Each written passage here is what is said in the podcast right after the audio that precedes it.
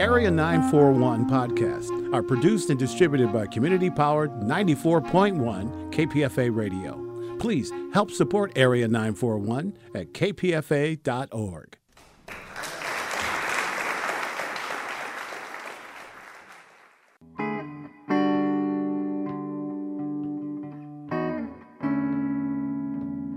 This is the Area 941 Radio Wolinsky podcast. I'm Richard Wolinsky, and we're talking about books, about theater, about film, about television, and from time to time, even about KPFA, Pacifica Radio. My guest is Errol Morris, who has a book titled The Ashtray or The Man Who Denied Reality. It's the third book. There are two other books Believing is Seeing and A Wilderness of Error. There are several documentaries that Errol Morris has created, directed. The Fog of War, Thin Blue Line, Gates of Heaven was the first. Most recent, The Known Unknown, and there's also a series from Netflix titled Wormwood, which came out, I think, last year. I define it as a combination of diverse elements. Part of it is straight drama, some of it is interviews, archival materials. It's kind of a new genre, or at least I like to think of it that way. It struck me in reading The Ashtray that it almost felt, in many ways, as a storyboard for a film you could have done. Is that a fair assessment? Not really. When I made my six part series for Netflix, it was initially sold to them as the Everything Bagel. And I called it the Everything Bagel because it was going to have a little bit of everything. It was going to have straight drama, it was going to have interviews, it was going to have archival material, etc., etc., etc. I sometimes think of the ashtray as uh, the everything book, everything bagel, this time in literary form, because a number of diverse elements. It's part memoir, part philosophy, part interviews with a number of important figures Noam Chomsky, Hilary Putnam, Saul Kripke, and so on and so forth. In many ways, the ashtray incident where Kuhn threw an ashtray at you in, I think it was 1970, started a series of events that eventually led you to become a filmmaker. More or less, yes. Was thrown out of Princeton University you might imagine I was looking for an alternative career to academia, and I found it in the form of filmmaking. The uh, ashtray itself, can you go into the specific incident and then we'll go a little into Kuhn's philosophy and your objections to Kuhn's philosophy and how that led you into this other career?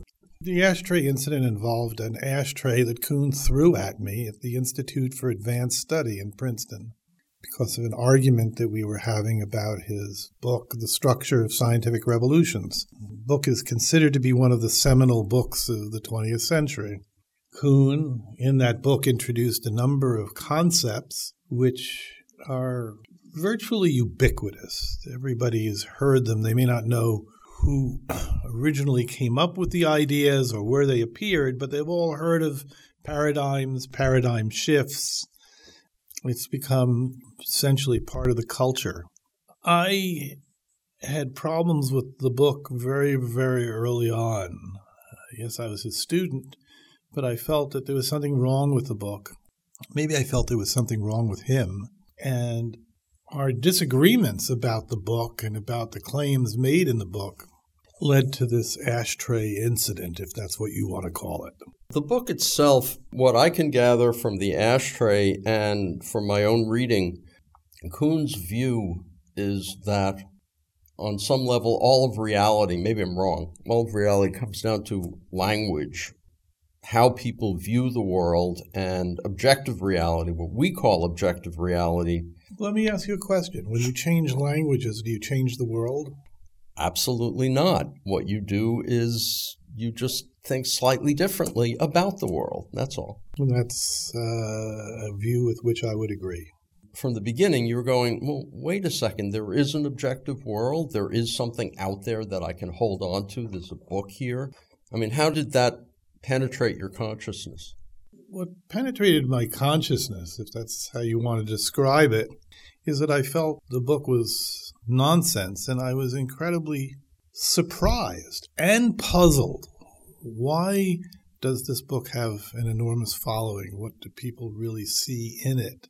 Because Kuhn is telling you that, and I don't really want to oversimplify his book, but he's telling you that the world is an artifact of our conceptual system, and as such, always subordinate to our conceptual system. And then he had another quite far reaching claim. These paradigms, these conceptual systems, which he called paradigms, are mutually, this is his terminology, incommensurable. So people in one paradigm can really never understand people in another. It's a way of dividing up the world like a piece of cheese. And for me, reality is reality. Reality stands beyond and above us. We live at a strange time, correct me if I'm wrong, where people talk about routinely fake news, alternative facts, and so on and so forth. And I've been asked, people ask me, it's quite a strange question. Do you think that the whole notion of truth has been undermined? Is there no longer a strong notion of what is true and false? And the answer is that hasn't changed. Truth is the same as it was 200, 500, 1,000 years ago. What has changed is that people are more willing to deny the possibility of truth. And that in itself, of course, is disturbing in reading the ashtray, I kept thinking back to the fact that we talk about, say, Trumpists living in some kind of alternative reality where they get their quote facts, which are not facts, from sources that we know are lies. So, from their perspective, and only from their perspective, they might think they are living in a different world than we are. Do you think they are? Absolutely not. But they do. And then the next question is, you know, if they do, are they seeing themselves as Kuhnists? And when we look at them, are we seeing ourselves in some way wondering, questioning the nature of not reality, but communication? What you're talking about is a kind of relativism. He has a truth, uh, over there, and that person on the other side of the room has a different truth, and on and on and on and on. A truth for everyone your truth, my truth, someone else's truth. Well, I don't have much truck with that idea. There's truth, period. What you're saying is either true or it's not. And just making a claim does not make it so. Well, then the question comes back to the question that all of us are facing is okay, there is truth. We're seeing it. They're not. How do we communicate with them? How do we make them open their eyes? Maybe you can't. At which point, then what? There's war or some kind of revolution. It's really hard to know where all of this ends at the moment. The country is so, I'm not saying anything that's even remotely arguable the country is horribly polarized. The internet has made it possible for people to read the things they want to read, avoid the things they don't want to read, create various bubbles around themselves where they are impervious to anything that interferes with how they see the world or their uh, beliefs. I think this way is a very perilous way to go. I think the book is an important book for our time because it tells you very clearly about the dangers of postmodernism. What happens when we go down this particular road? And I can tell you what happens is not good. Getting back to Rumsfeld and the known unknown, the Bush administration, in talking about the invasion of Iraq, kept talking about we are not reality based. We are creating our reality. Well, that's Karl Rove's line, yes how did someone like Rumsfeld deal with the nature of reality? I mean, what eventually happened is they invaded and the entire East fell apart. Tell me about it. They had the power to declare and wage war. That doesn't mean that they had any of their facts correct or that they knew what they were doing. Clearly, they did not have their facts correct, and clearly, they did not know what they were doing. George Orwell wrote extensively about this phenomenon in 1984. Now, what happens if you have a government that threatens you, tells you that 2 plus 2 equals 5? Can they get you to agree? Can they force you to agree that 2 plus 2 equals 5, or maybe even convince you that 2 plus 2 equals 5?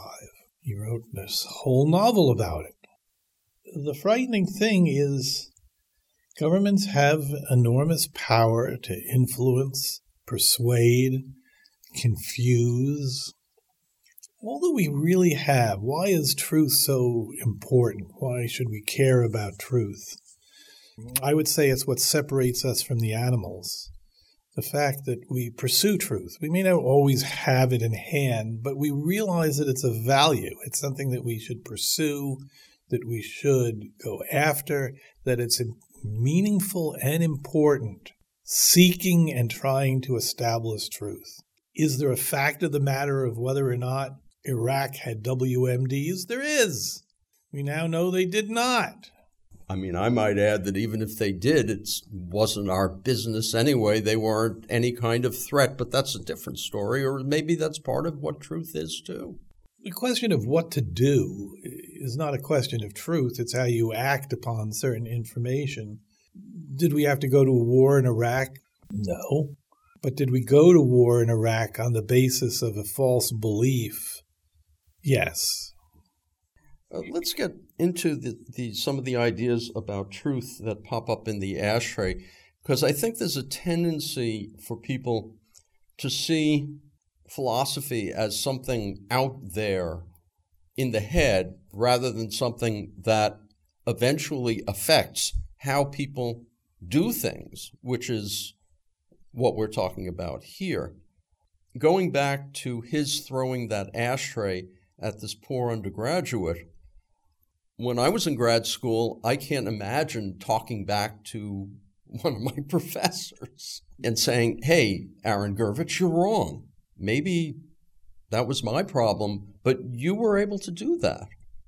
Was it really ultimately to my benefit? I am not altogether sure. I've created in my life, I think, incredible hardship for myself.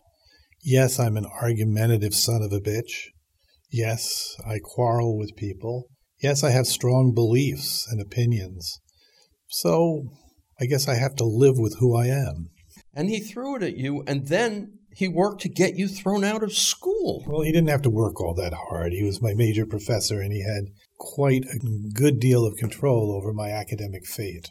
At that point, when you left, was there an obsession about truth, or were you kind of going, screw it, I'm just going to do something else? I believed what I believed, and over the years, I began to feel even more strongly. And I went on and did other things. I made movies. You know, I've, I've made over a dozen films now, directed over a thousand TV commercials, for better or for worse. But has truth played a role in everything that I've done and that search for truth? Absolutely. When you're a detective, and I was a private detective for a number of years when I was an out of work filmmaker, okay, you're hired when you're a private detective to find something out.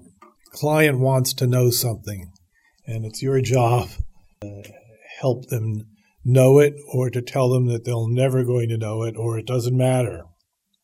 When you're on your own investigating, as I was in Texas in the underlying story of the Thin Blue Line, I spent three years trying to prove that this drifter, Randall Adams, had been falsely sentenced to death, convicted of capital murder, sentenced to death for a crime he did not commit. And I was able to get the conviction reversed and to get him out of prison. This was really based on a very simple question Did he do it? Did he do it? Is he guilty of this crime? no funny business about this legal technicality or that legal technicality, this law or that law. Did he do it? Did he shoot the cop? This is a murder of a police officer on a lonely roadway in West Dallas. Did he pull the trigger and kill the cop? Did he do it? This is a real world question. This isn't a question about paradigms. It's not a question about belief systems. It's not a question of this world versus that world. This is the world. This is the world. We have a world here.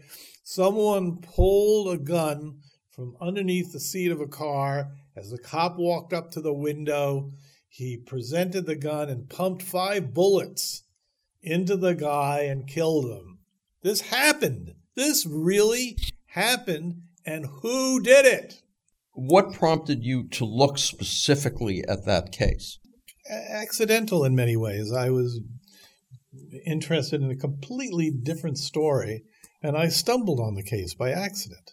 But having stumbled on it and having come to believe there was something wrong, I wasn't even sure what was wrong, but I felt something was wrong. There was something off. Yes. I often remember a line in film noir out of the past where Robert Mitchum says, I could see the frame, but I couldn't see the picture. And this is very much a story like that. The chief prosecution witness against this man was a 16 year old kid. And the 16 year old kid went on to commit a whole series of violent crimes, including the attempted murder of another police officer. I had all these questions. Who in hell is the kid? What did he see? What didn't he see? What's the story? Something nagged at me. Uh, it's like unraveling a carpet. You have that string in your hand and you keep pulling and pulling and pulling and pulling until you arrive at something. In 2000, I went to a dinner put on by some friends. You know, it was New Year's Eve, and they were all prosecutors, district attorneys from Contra Costa County. And I asked them a hypothetical. I said, What if you know someone is absolutely innocent, but you knew you could put them away? Would you? And to a person, they said, Yes. Why would they say that? And what did you say to them? I didn't know what to say. Actually, it was like I was just astonished. I think their response is, Well, that's my job. I mean, I, you can't really respond to that. Was a prosecutor in the Thin Blue Line was fond of saying, and he was a legendary prosecutor. A whole long series of convictions, capital murder convictions. He said uh, any prosecutor can convict a guilty man. It takes a genius prosecutor to convict an innocent man. It's someone knowing fact, knowing truth, and denying it. Denying it, and not only denying it, but giving it the middle finger. Yes. Maybe we even have a president like that today. Although, I would hasten to add, most indications uh, would have me believe that he has not a clue about what's going on at all, s- such that he would even have to deny it. He lives in a strange haze of his own devising. Getting back to the ashtray or the man who denied reality, when you begin investigating his views and his views on truth, we go into some strange areas, one of which is the relationship between referencing something out there in the world and if there's nothing in the world, what can we reference? And you give an example of a goldfish that's gold and another fish that's a goldfish that's green. Now, six months later, the gold goldfish is now green and the other one is now gold. And when you're pointing to a goldfish and saying, hey, that's Goldie, that's the goldfish that we were talking about. You're talking about a different goldfish if you're looking at just the color gold. So, my question is I have no idea what your listeners are going to make of this. Look at it this way What is the relationship between our language and the world? The world of objects, the world of things out there in the world. What is the relationship? How do words attach to things? the way it's usually expressed is reference. how to say names refer to those things that they name. If those things radically change, do we still refer to them? Goldie becomes Greeny, Greeny becomes Goldie. But isn't there a thing in itself? Isn't there a thing out there that language attaches to? And I believe that there is. The Kuhnian philosophy, such as it is, believes that it's all up for grabs. There is no reference, there's just belief. And I can tell you that when you deal with a world that is solely just belief, anything and everything goes. If you're saying that, I mean, it's a nice day out, but if someone says, oh, I believe it's raining, it's still a nice day out, period. Yep. In his view, it's couched in so many layers of nomenclature, and I would argue nonsense, that it's not so apparent. But yes, that's the nature of the claim. Just like Trump's attempt to convince us that his inaugural address was attended by more people than attended either of Obama's. You know, there's a fact of the matter how many people were there or weren't there. And just yelling and carrying on and berating your press secretary and engaging in whatever kind of bullshit you can imagine doesn't change it.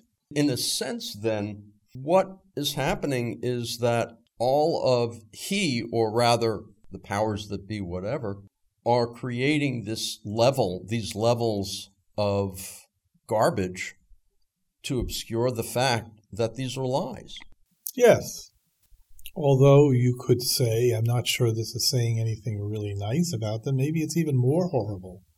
They don't even know the difference anymore between lying and telling the truth. They think that if you just say something over and over and over and over again, it becomes true. There's a very famous line in Lewis Carroll's The Hunting of the Snark. It's the bellman's curse, I would call it. Say it three times and it's true. When you worked on the known unknown or Wormwood, did these references keep coming back for you about truth, nature of truth? Well, of course, I think about it.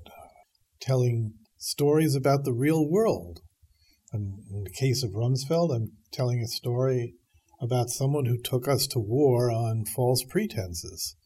In Wormwood, I'm telling a story of a CIA bioweapons scientist who was murdered by the CIA. And the murder was covered up. It's still, to all extents and purposes, is still being covered up when I was talking about the ashtray with a couple of people the other night, one of them brought up the idea of Rashomon, that you've got X number of different perceptions of an event that happened and what is the truth. Now, from the point of view, I guess, of Kuhn, there are as many truths as there are people, and what actually happened doesn't matter. But for you, Errol Morris, as a documentarian and a you know detective looking for the truth, how do you break through those different perceptions to try to come up with the truth? How do you do it? Truth is a quest, it's a pursuit. You investigate. How do we know about the world? How do we know about anything in the world? How do we know that gold has an atomic number 79? Or E equals mc squared. How do we know anything? We know it because of the fact that we've investigated the world. We've asked questions about the world and the things in it and come to certain rational conclusions about what is real and what is not, what is true and what is false. So we can use things like Occam's razor to try to get a little bit closer to the truth if we're listening to different people telling us stories. I don't, I don't want to talk about Occam's razor. You can use Occam's razor to shave yourself. Simplicity is not necessarily the guide to truth. The only thing that is a guide to truth is thorough investigation, thinking, ratiocination, and a search that hopefully leads to something in the end. A friend of mine is stuck in the internet rabbit hole of conspiracy theory. And my perspective is Mazel Tov. Could you want to talk further about that? No, fuck them. There's a million people with a million beliefs. a whole crazy internet community of conspiracy nonsense. I have a principle, very simple principle. It used to be that, say, 200 years ago, let's pick a figure. 200 years ago, 99.99% of human idiocy went unrecorded. We'll never know about it. Today, we have the internet. I try to convince them, saying, look, you know, do some homework. Well, reading is becoming um, more and more a rarefied enterprise. I don't know what you're supposed to do. I um, sometimes feel like crawling into a hole because the world just seems to me such a sad and abysmal place. The political situation seems horrific, but you can continue to think about stuff, continue to write stuff, continue to try to be halfway intelligent about what you write and what you think. And I'm not sure what more you can do. When I was in grad school, as an undergraduate, I remember thinking, wow, philosophy is really cool. I can actually get to some ideas. And then the higher I got, the more I realized it was just people commenting about other people that I didn't care about. And somehow we'd lost the real world. Did you feel a little of that too? Well, yes, of course. But philosophy is about stuff, or at least it should be about stuff. I have a terrible quote from Ambrose Bierce about philosophy being an excursion from uh, nowhere to nothing. Do I really believe it? Maybe not. I do believe, maybe I even passionately believe that thinking carefully about stuff will produce results. And that could be true in your writing, it could be true in your filmmaking, uh, it could be true in anything and everything that you do. There's uh, a lot of discussion in the book about invention versus discovery. There's an enormous difference because when I think of discovery, take it in a very s- s- simple way. Um, you know, it's the 16th century, you're sailing around the world in a galleon, termite infested timbers. It's probably leaking badly, but you're on your way around the world and you discover a new continent you discover that continent. You don't invent it. It's something out there in the world. You land on it. Uh, you plant a flag. You do whatever it is you're going to do, but it's something that is there. You could argue about whether the boundaries are here, the boundaries are there, but something is there. You've landed on it. You've planted your goddamn flag. It's a discovery. An invention is very different. You've invented something that didn't exist in the world before. And I would say in physics and in mathematics, probably in a lot of other places as well, discovery dominates. When you're searching for the structure of DNA, you're not inventing the structure of it. You're trying to discover it, uncover it, uh, understand it. Uh, it could be the same for a helium atom one of a million other kinds of things. It's funny, I interview a lot of fiction writers, and when they talk about creating their work, most of them talk about it as if they're discovering it rather than inventing it. They often talk about imagination as if they're discovering something, but that's not what you're talking about here. You're talking about something that exists in the physical world. Yes, I am. There's also one other element the history of science. Kuhn talks about you can't talk about the history of science by looking at it from the present time. You can only look at it from the time when, say, an invention is happening or a discovery is happening. Not sure how you go about doing that, but yes, say that's his argument in principle. He must have a magic time machine that allows him to go back in time to the moment of a discovery and examine it at that time. This will be the fourth book that I've written. I see this as the first volume of an intellectual autobiography, combination of memoir, because it is in part a memoir of my years at Princeton and my obsession with the Vietnam War. Um, and I'd like to write a series of these that intertwines philosophy, my life, uh, and many of the problems that I've encountered along the way. Uh, the next volume is going to be called uh, Murders I Have Known. I, for years, interviewed murderers at a time when I was actually living in Berkeley, a whole number of them, including Ed Kemper, uh, Murderers in Wisconsin. And it'll be a book, again, mixing philosophy and memoir and analysis. Are you planning to do more documentaries at this point? Are you working on multiple projects at the same time? Yes, I am. But I'm doing more fiction because I started with fiction in Wormwood and I plan to continue. And I have a whole number of movies coming up. When you're working on fiction, do you kind of throw caution to the wind in terms of trying to do reenactment, just say it's fiction? Or are you kind of being more speculative about it than, say, a general fiction writer might be?